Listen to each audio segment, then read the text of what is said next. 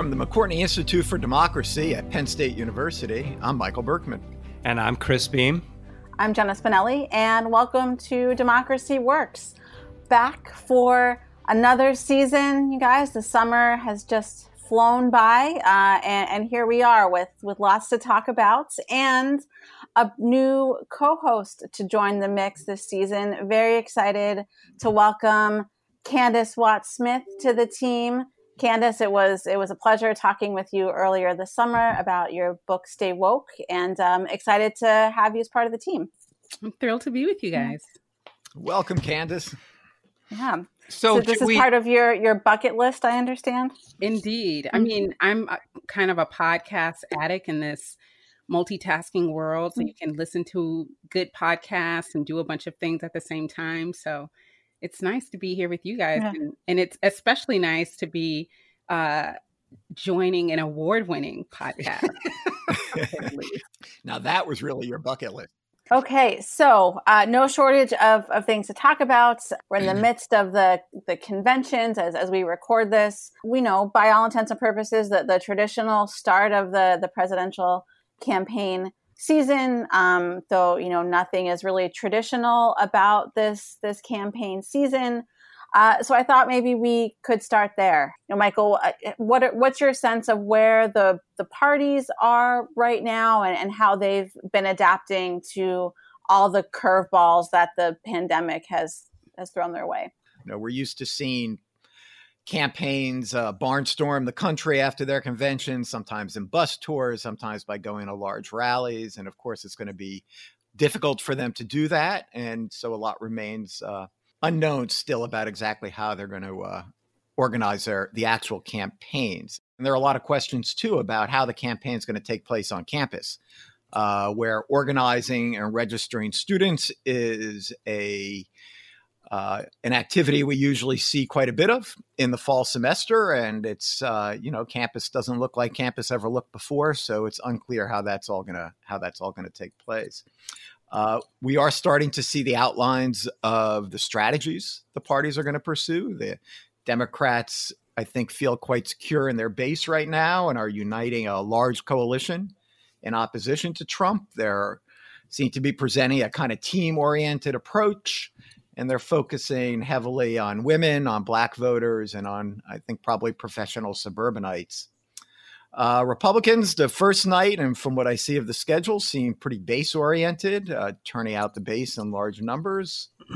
Uh, but they too are appealing for some of the same suburbanites and women, I think, in their case, on the basis of fear and terror, and not really a team kind of approach. We're not seeing a wide spectrum of Republicans, but we are seeing a lot of Trumps. So there's a real emphasis on family and on the Trump family and on personality, and of course, painting the Democrats as uh, as socialists. Uh, we saw quite a bit of quite a bit of that, and I, I think we're also seeing the uh, as we've seen throughout the Trump term efforts to pick off some minority support or at least to keep black black support down. I mean, I think also it's important to keep in mind about the heterogeneity of the groups that both the Democrats and the Republicans are working to to gather and garner and turn out. Um, because even this business about suburban voters and the American imagination is a white person, but we know that suburbs are really multicultural and actually mm-hmm. are pretty representative of the American population. So you know, these campaigns are all going to have to be careful about the language that they use and the targets that they go after um, if they're going to be successful in these kinds of strategies. Any election with an incumbent is very much a referendum on the performance of the incumbent. And we usually think about that in economic terms, but in this election, it's hard to separate the economy from COVID uh, because without without dealing with the COVID problem, it's going to be very challenging to deal with the economic problems. And so you saw the Democratic strategy of really focusing on COVID and the uh, the job that the Republicans or Trump administration in particular have done in dealing with it. And the Trump people going back to the state of the economy before COVID and saying, you know, if it weren't for the Chinese mm-hmm. introducing mm-hmm. this virus into the you know into the American bloodstream, we would still be seeing that same same sort of economic yeah. performance. Yeah. I was actually having a Twitter conversation with a bunch of political scientists. Um, there was an ad, I mean, it was slick, of um, Kim Klacik, I think is her name, um, in Maryland. And essentially, she is a Black conservative Trump supporter who um, is making this pitch that if Black Lives Matter, then we have to get him out of, we have to get these cities out of the hands of Democrats. Mm-hmm.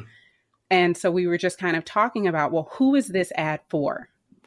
Because it's not for Black folks. But what it might do is to say, hey, you know, some of the things that we've seen on the surface seem pretty racist, but maybe not, because we have a person here who um, is ostensibly a representative of the African American community, and maybe it just kind of takes the edge off. So, you know, let me return to one other point that we, we, kind of talked about a little when we started, but but haven't returned to. I think there was something else interesting here about like how the two parties are going to approach COVID and the campaign going forward. You know, the the Democrats were very intent on signaling through all kinds of ways uh, that they take COVID seriously, that you know they want to model a certain sort of behavior, even to the point of absurd. I thought at times, like clearly, Biden and Harris can be in the same sort of COVID bubble and can get within six feet mm-hmm. of one another, mm-hmm. but they were very, you know, they were making taking real precautions to like not let them do that and to be masked, and and they were masked when they went outside, and and the Republicans, on the other hand, I mean, they had people at these at some of these events although it was unclear how many, uh, but but it seemed like at times they were speaking to crowds. You know, the only thing yeah. I would want to add to that is that for Biden, it, it also references this idea that um, we are following science and we trust science, and scientists have to lead in terms of what do we do and how do we respond. Mm-hmm. So, one thing that comes to mind to me is I, I often start when I'm a policy class about um, how FDR and Hoover framed what was the cause of the Great Depression. And FDR, you know, was kind of like, this is a systemic problem and we need to fix it in a big way. And Hoover was more like, well, the reason why this is a problem is because of something that happened over there and it's just influencing us. So we can just keep doing what we're doing and we'll be okay. And I think that's kind of the messaging that we're seeing from Republicans yeah. and Democrats this year is okay, COVID is, you know, from the Republican perspective, is just something that got in the way. But if we keep doing right. what we do, then we'll be fine. Whereas Democrats are saying COVID is showing us that we have issues in healthcare and education and employment and labor laws and, and all of race these relations and race relations yeah and we need to fix the systemic issues. And so, even just kind of the understanding of the problem is very different from the parties, right? And their messaging, even this business about masking or unmasking, is all speaking to how they view this issue and what message they want to give. Is this a structural, systemic problem? Or is this a side effect of something that someone did over there? And we should just try to keep moving on uh, to get back to our old normal instead of trying to create some new normal. Hmm. And and you know that is kind of I think a, a really great description of the situations that are are playing out in cities and towns and schools and and households all across the country right now as people decide should I send my kids to school? Should I not send my kids to school? Should I go back to work? Should I work from home? You know, all these kind of considerations. Um, and we've been talking thus far about the presidential campaign, but there's certainly a, a whole host of, of other races happening up and down the ballot from you know Congress and governors down to city council and and school board and these issues are certainly not isolated to the national stage and are going to permeate in their own ways uh, throughout these uh, local races. And Candis, I know that uh, you spent a lot of time studying and thinking about local politics. I'm wondering, you know, what what you're thinking about for this fall, or you know, how you're thinking about the issues we've just been talking about through that more localized lens. Sure. And I hate to be cliche on my first day on the job, but all politics is local, right? um, and you know, I think one of the things, just as you're saying to to reiterate is that we tend to talk about the 2020 election when we know that it's the 2020 elections, plural, right? There are going to be 435 members of the House up for election, 33 senators, 11 governors, and then there's I don't know, I read somewhere that there's 19,429 municipal governments. And so then how many elections are we going to have across those spaces? Um, and so, you know, even this business of voting itself is a state issue. The states get to say who votes, the state gets to say where and how and how many days, um, and so on. And I think that over the summer, all of the issues, or many of the issues that have come to the fore around policing, childcare, school quality, health, unemployment, protest, housing policy, labor rights, racist symbols, racism, generally speaking, food security, all of these things have to be dealt with mostly at the state level and the local level. So I think, um, you know, and and I think we'll talk a little later about budgets and. Um, you know, that is a state and local issue, right? The federal government can, of course, put some money in the pot, but um, states have so much control over all of these. And essentially, for me, I think what's really important about studying the states and local governments, again, to be cliche, is that we have you know states are laboratories of democracy that we can see if something is going to work or if it's going to fail um, is it going to spread to other states and localities or are we just going to um, you know you know states can look and see if there's a good model um, or if they can learn from mistakes right to produce better policy um, for their citizens. Yeah we're, we're especially seeing this with covid responses. That's right. Where you know there there are there's wide variation in how states are treating you know what kinds of businesses can open what what orders for the schools uh, masking rules and even within states uh, there there are localized differences and you know there's a lot of data out there right now that people are seeing in real time and, I mean, you, you, the the New York Times does a great job every day, and there there are plenty of other sites too. So you, you sort of see in real time how these different policies are translating mm-hmm. into uh, into rates of infection within the states and hospitalizations and, and all of that kind of kind of thing. I just I want to take this opportunity to have my first disagreement with our with our new co-host, and and and, and I'm, I do that with some trepidation because I she knows a lot more about this than I do. But maybe you should stop read, right there, then, Chris. Yeah, exactly. you, know, angels, you know, fools walk in where angels fear to tread.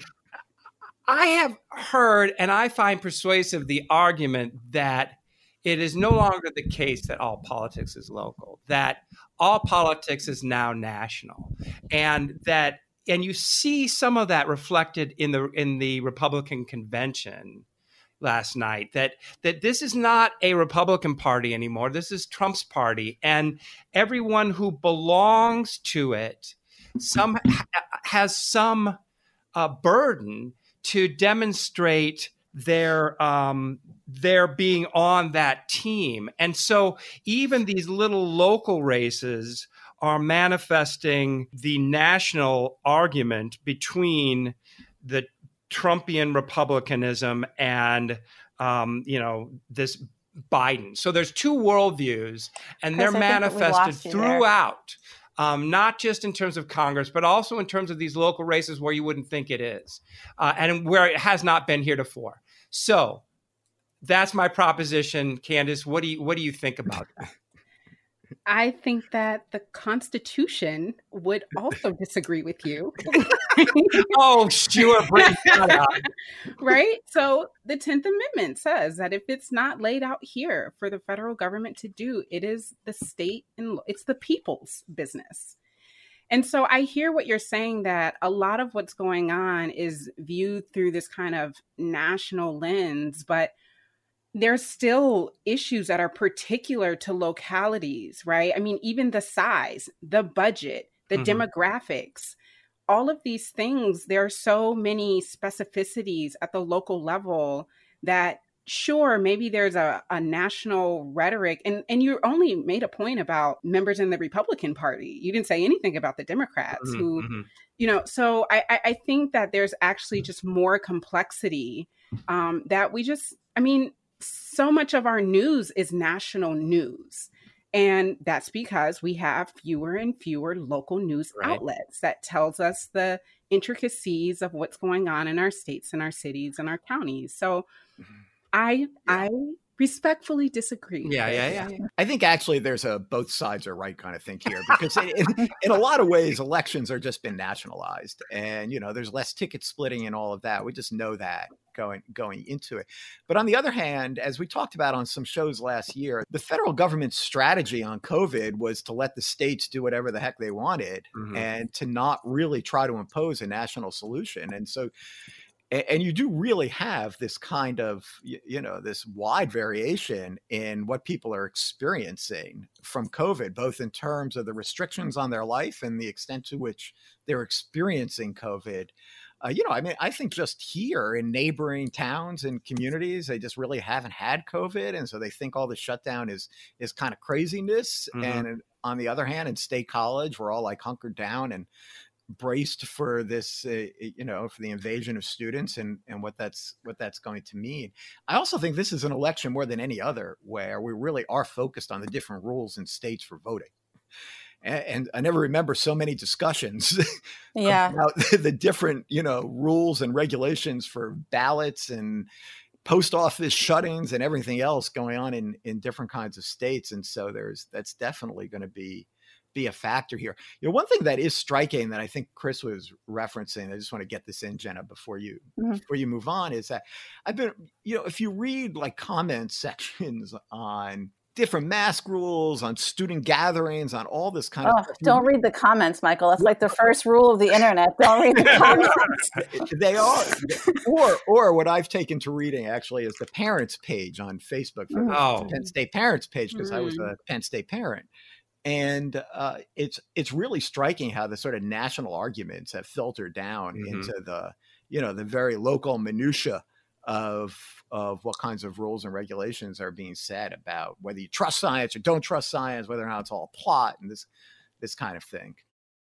We had Charles Stewart from MIT on the show back in the early days of the, the pandemic to talk about the steps that states were were already starting to take and, and localities were already starting to take at that point. And and uh, perhaps we'll have him back on this fall to, to check in on where that work stands. But you know while we were uh, on break over the summer the postal service and the mail kind of took on a, a political or was was politicized in in a, in a way that it really hadn't been previously. And so i'm just wondering what where you all stand on on voting by mail now and if that has perhaps changed at all since since the start of, of COVID? You know, I am thinking that, you know, Candis, you know, played the Constitution card. And, you know, and it is the case that the post office and the elections are both in the Constitution, right? And so the idea that, not to mention, it also had, I think, 91% approval rating. So it just strikes me as politically bizarre to go after this eh, let's just stipulate that everything that Joy said is correct, right? Everything about the inefficiencies and the wasted money and the overtime, all that stuff, it's all correct. Let's just say that. You're going to do that now? You're going to do that now? You're going to do that in the middle of a in the middle of a pandemic and 3 months before the election. And I mean, I think it's just a gift wrap to the Democrats to say veterans aren't getting their checks and senior citizens aren't getting their prescriptions. I don't, I, I just don't see the logic of this. But anyway. So I, I would just to chime in. Um, I, maybe this could be our theme, Chris. Um, is why not? Is even in this post office debacle, is this idea that in each state, so for example, I did my first mail in ballot for the primaries. Yeah, me too. And, you know, I just kind of fooled around. I was like, yeah, yeah, I'll get to it. I'll get to it. And when I opened it, you know, like two days before, mm-hmm. um, you know, it right. was due, I just assumed that it just needed to be postmarked by election day, but it needed to be received right. by election day. And so then the question is, well, is it going to get there tomorrow if I put it in the mailbox today, or do I just need to drive it over? And so even each state is going to have a different set of rules about no, it must be received by this day, mm-hmm. or it must be postmarked by this day which is going to have another set of ramifications about counting. And so there are some states that are going to be able to say, okay, well, we're going to wait a certain number of days to get the ballots that were postmarked by by the day or, you know, or not.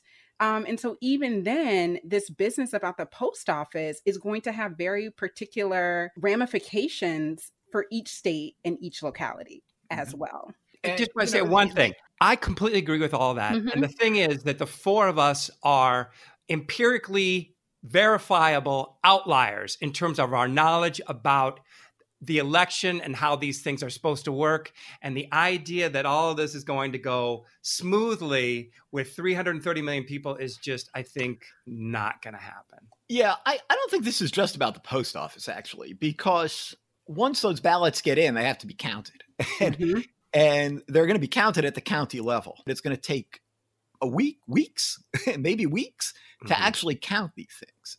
And that is going to be a very uncomfortable period in American politics. Uh, and I know I, I certainly am anticipating that period with a sense of, of dread and foreboding, mm-hmm. which maybe comes more naturally to me than some of you, but I, I clearly have that because I think that just judged on the polls and judged by the very deliberate strategy of uh, the Trump campaign to discourage its own supporters from using mail in voting.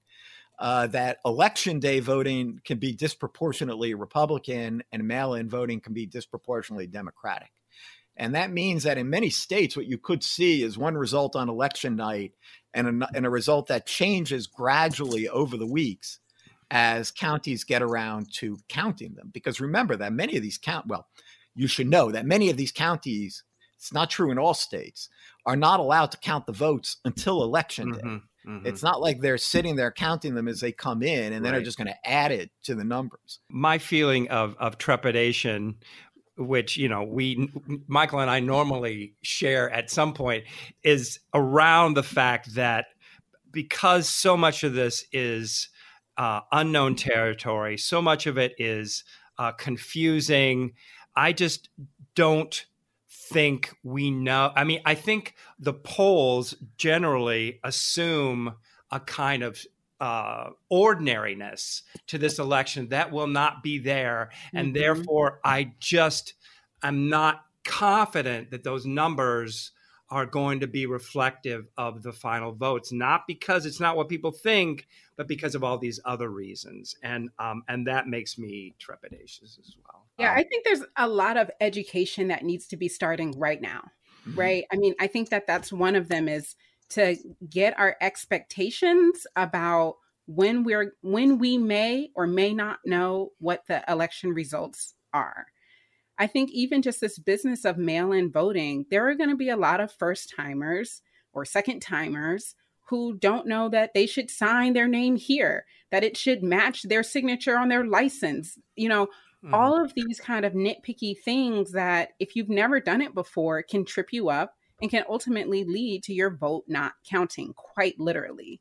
So it, it, seems to me that it's incumbent upon, well, the federal government, you know, Donald Trump is not going to do this right now. It's, I, th- I don't think he sees it in his, to his advantage to educate the American voter about what it is that they need to do and to expect in order for us to have an election where everyone who wants to have a vote counted gets counted.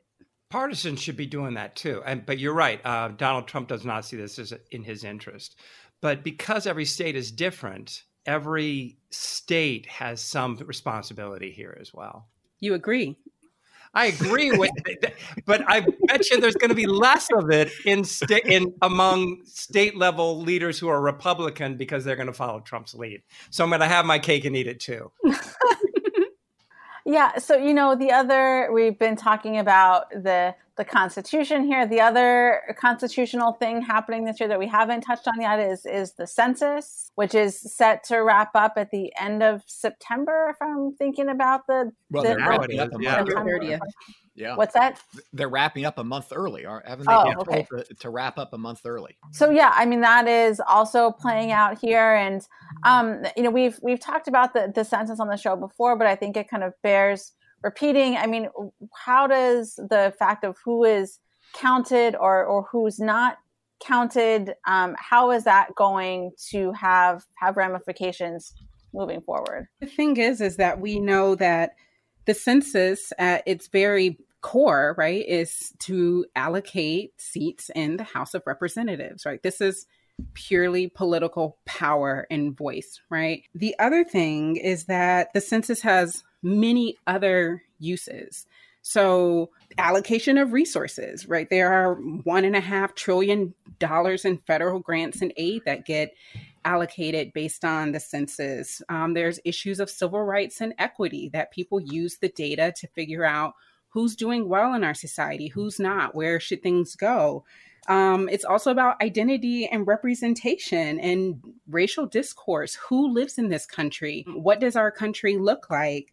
Um, and then also just kind of scientific stuff. And this ranges from, you know, 18th and 19th century pseudoscience around mulattoes and octoroons and quadroons, but also even now, today, in a more scientific way, not pseudoscience, that you know, even I use census data to figure out how are policies influencing different populations. So the thing about the census is that it's taken and then the data is used for 10 years. And so, so many of the things that are going to happen based on this count, which is likely to be an undercount, is going to have ramifications for at least a decade. Yeah. Yeah, and that that assumes it's accepted. I, I believe that the Congress actually has to accept the census. Hmm. So the Census Bureau does the census, but I believe it gets submitted to Congress, and Congress has to accept it. And uh, I think there's some real doubts about that from the very beginning. And you know, we've talked about that. I think one of our first shows uh, was with uh, Jenny Van Hook from the demography uh, group at Penn State, and uh, talking about problems with the census, to politicization of the census, even this decision to close it up a month early, uh, which seems to have something to do with making sure it's done during the Trump administration instead of perhaps uh, moving over and doing that in the middle of a pandemic when we know that many people have been uncomfortable allowing census takers to come to their door, not to mention people don't necessarily want to be census takers and come to anybody's door. So, I mean, there are all kinds of issues here with how the census has been conducted that I think there's going to be a fight about in Congress about whether or not to accept it. And I, there have been times in American history when there hasn't been a census. And so you're using the same data for apportionment and everything else for 20 years. Uh, that could that could happen again. I, accepted, I but- but think whether or not you know accept. Candis is right. There's very likely going to be um, an undercount because of COVID and because of stopping a month early. Right, and that's my point. That it's this is not going to be scattered benignly through the nation. It's going to be people Well, who are people of color who are populations, not all. marginalized, who may not be citizens, and who don't have white skin. And you say the same thing with the effort to raise this citizenship question in the in the census back earlier this year. It's the same objective and it is it is using this mechanism that is supposed to be utterly nonpartisan in a partisan way. And um, I think that is does compromise the results, but it also compromises um, our institutions. If you know, if everything is partisanized, then why trust anything? And so it's this two-stage disaster: one in terms of the results, one in terms of what it does for people, what people think about government. So I think it's important for us to remember and to consider the fact that the Census Bureau has never been apolitical, that it's always been used by different entities for different reasons. People lobby the census to get certain categories and pieces of information on there, and people try. I mean, you know, even as you were talking about the before times when the conversation was should we have a citizenship question? Mm-hmm. So people use this data for all sorts of things.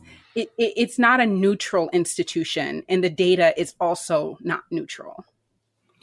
I think that's true. Although I think people use it that way and they try to push the the way the results are tabulated, you know, every dimension of it. But the people who work for the census, Jenny Van Hook, Jenny Van Hook has been on a couple times, and she is, you know, has a, a background in the census, and she says that that agency is.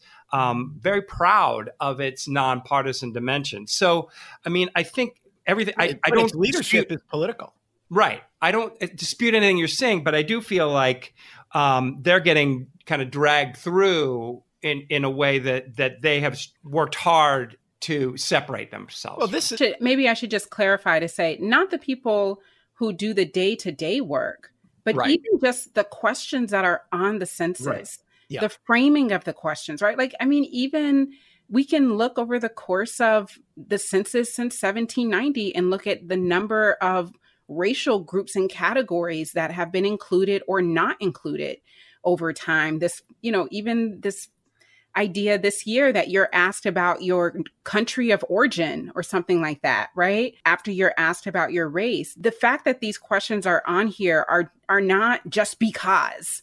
Right. Um, people want to have the information and the way they choose to use it is one one thing or another, but I think it's important for us to consider that the census is used by multiple entities in multiple ways and so they they want to get certain information. So I think that that differentiation between professionals who do certain work and the mass population that in what I think most of us would agree is a good, solid democracy that these populations should look similar. That we have no expectation, right? If we believe that talent and ability are equally distributed across different kinds of groups, then we should see uh, different kinds of groups and people represented among elites, among regular folks, or let's not say elites, let's say people who make the rules, um, and people who implement the rules. Um, if we see that there's a big difference between these two groups or these groups, I think that's a signal that there's a problem for democracy and who's getting represented, who gets a say, who gets to make the rules, who gets to implement the rules, and who's going to have to, um, you know, abide by the rules. Yeah, Candis, I mean, isn't this why one of the suggestions you sometimes see raised about police departments is that police should come from the communities they're policing? Because otherwise, you're often faced with, you know, police departments that look very different from the communities that they're policing. Yeah, I mean, I think that's at the core. I think there's a couple of things going on there. One is um, that we presume that police officers of color are going to behave differently. And of course, we have to keep in mind that um, bureaucrats work in a particular set of constraints, sure. Mm-hmm. right? And so now we're seeing that really it's the constraints and the rules that are, um, in addition to the demographic diversity or lack thereof, but also that, you know, one conversation that is becoming more prevalent is that many police officers don't even work in they don't live in the communities right. that they work. And so then there's an issue of where is our tax money going?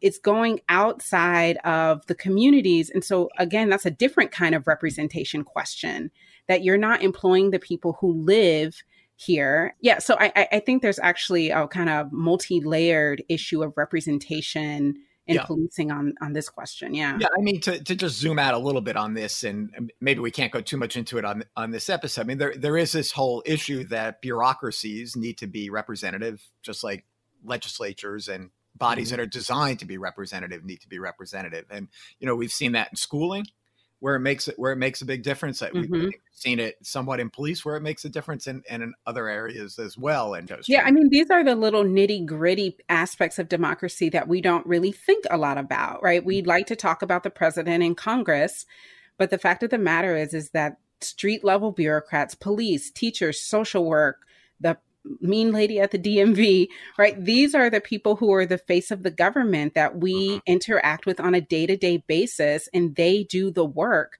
of implementing the policies that we supposedly as you know citizens mm-hmm. asked to be implemented one thing that we didn't get to talk about because there are a lot of things to talk about is the black lives matter and this yeah, kind of summer unrest and uprising but i think in in response to the question about budgets um, is that we're also going to see this business of protest at the ballot box too. And we're going to see it probably in two ways. One is going to be in policy right? People are seeing things that they hadn't really noticed before. Mm-hmm. and the conversation around what we ought to do moving forward is probably going to change. But then we're also probably going to see different candidates arise who might not have come to the fore before. And so two that come to my mind are Trayvon Martin's mother, Sabrina Fulton, who ran in the Miami Dade Board of County Commissioners and lost by 331 votes. But she was there and probably changed the conversation around some of the issues that needed to be addressed.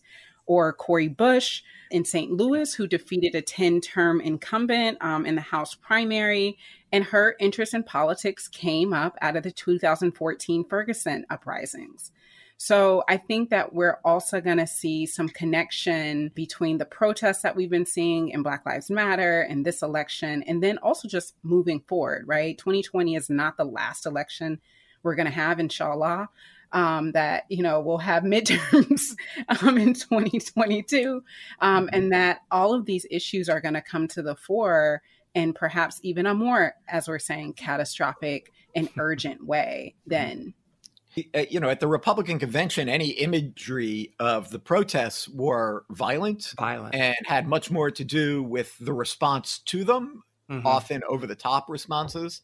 Uh, while anytime the Democrats showed the protest, it was sort of celebratory mm-hmm. and a way of promoting their sense of diversity and that everybody's in this and everybody's, you know, joined in together in this movement you know, I think that Republicans are being somewhat effective in changing public opinion on this. I mean, we had seen pretty dramatic mm-hmm. changes in favorability for Black Lives Matters after the initial protests. I've seen some evidence, but I think we're going to see more that they're chipping away at that with this kind of approach, which I think they feel like they they definitely need to do.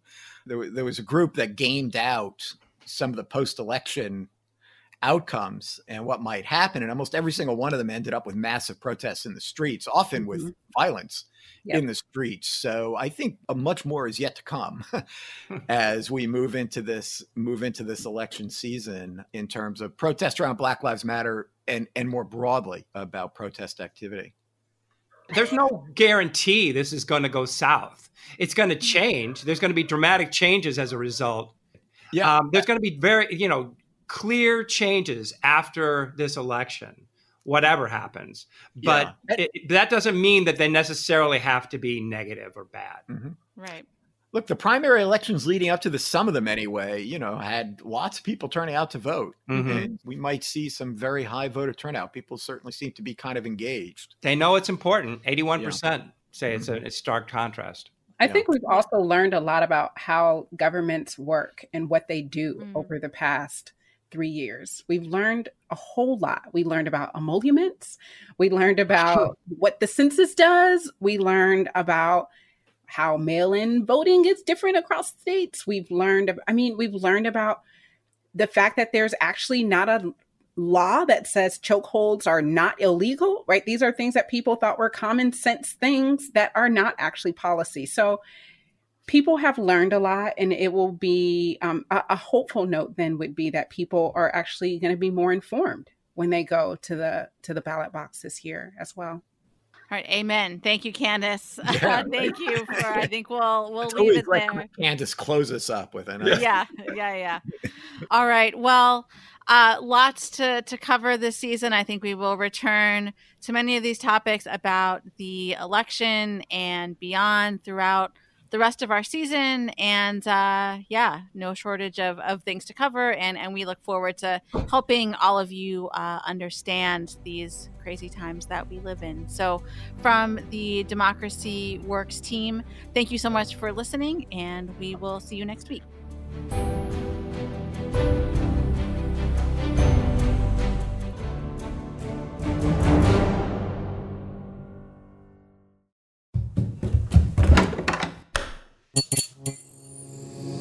This podcast is part of the Democracy Group